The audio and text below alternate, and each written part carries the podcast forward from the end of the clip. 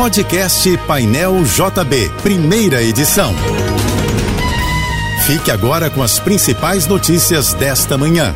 Oferecimento Assim Saúde. Hospitais, clínicas, exames e mais de mil consultórios. Ligue 2102 5555. Univassouras, formando o profissional do futuro. E tudo que o BNDES faz, faz por todos. BNDES, o Banco Nacional do Desenvolvimento.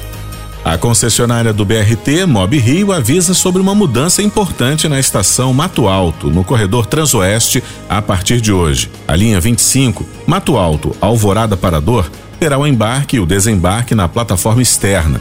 Já a linha 13 permanece com os serviços na plataforma provisória.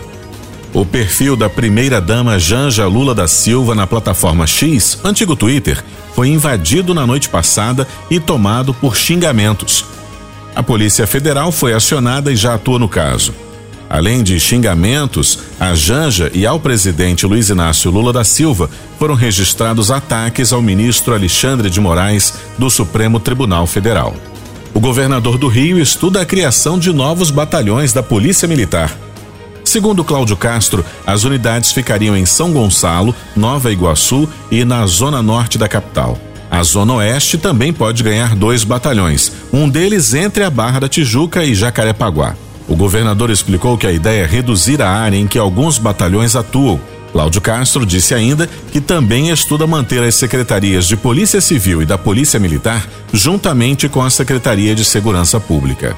O presidente Luiz Inácio Lula da Silva anunciou um bilhão de reais para o plano Ruas Visíveis, destinado a efetivar a política nacional para a população em situação de rua. O investimento inicial será de 982 milhões de reais.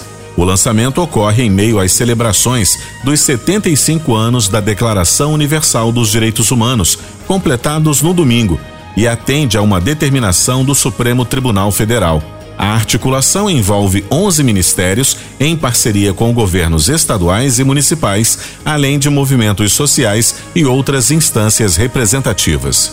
A cantora Preta Gil anunciou, através das redes sociais, o fim do tratamento do câncer no intestino.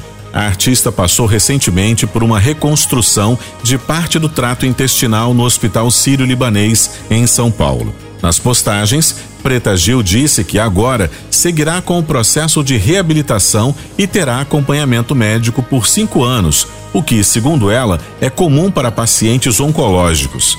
A cantora aproveitou para agradecer por todas as mensagens de carinho e apoio que recebeu a cidade do Rio vai ganhar um Museu da Democracia. O MUD é fruto da cooperação entre a Prefeitura e o Tribunal Superior Eleitoral. O documento para a criação do espaço cultural foi assinado no TSE em Brasília pelo presidente da Corte, ministro Alexandre de Moraes, e o prefeito Eduardo Paes. O Museu da Democracia ficará no Centro Cultural da Justiça Eleitoral, no centro. Segundo a Prefeitura, o MUD será um espaço de celebração e reafirmação da importância da democracia para o Brasil. Nele, o visitante poderá conhecer a trajetória da democracia no país até os dias atuais. O governo federal publicou uma medida provisória que estende o programa Desenrola Brasil até 31 de março de 2024. Antes, o prazo para renegociação de dívidas terminaria no fim deste ano. A prorrogação do programa faz parte de uma medida assinada pelo presidente Luiz Inácio Lula da Silva, que foi publicada no Diário Oficial da União de hoje. As creches da Secretaria Municipal de Educação do Rio de Janeiro estão com inscrições abertas para o próximo ano letivo. O processo pode ser feito pelo site matrícula.rio.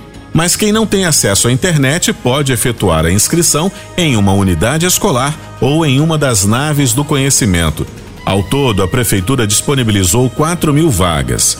O período de inscrições vai até a próxima segunda-feira, dia 18. As creches municipais do Rio atendem crianças de seis meses a três anos e 11 meses.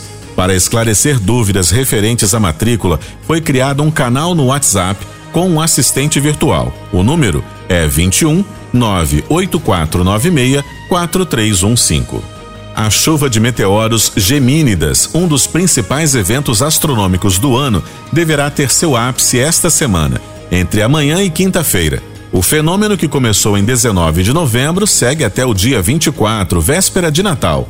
Segundo a NASA, a Agência Espacial Americana, o auge desse tipo de chuva conta com a passagem de cerca de 120 meteoros por hora. Meteoros são detritos deixados pela passagem de asteroides e cometas, enquanto fazem seu percurso ao redor do Sol. Anualmente, a Terra passa por alguns desses rastros cósmicos que entram em colisão com a atmosfera, ocasionando o fenômeno conhecido como chuva de meteoros. Você ouviu o podcast Painel JB, primeira edição.